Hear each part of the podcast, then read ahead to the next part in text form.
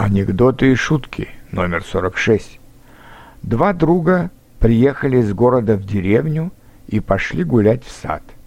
А там они увидели, что на всех деревьях есть яблоки, и только одно дерево было без яблок. Они спрашивают маленького мальчика, который шел им навстречу, «А ты не знаешь, почему на этом дереве нет яблок?» «Конечно знаю», — говорит мальчик. «Это дуб».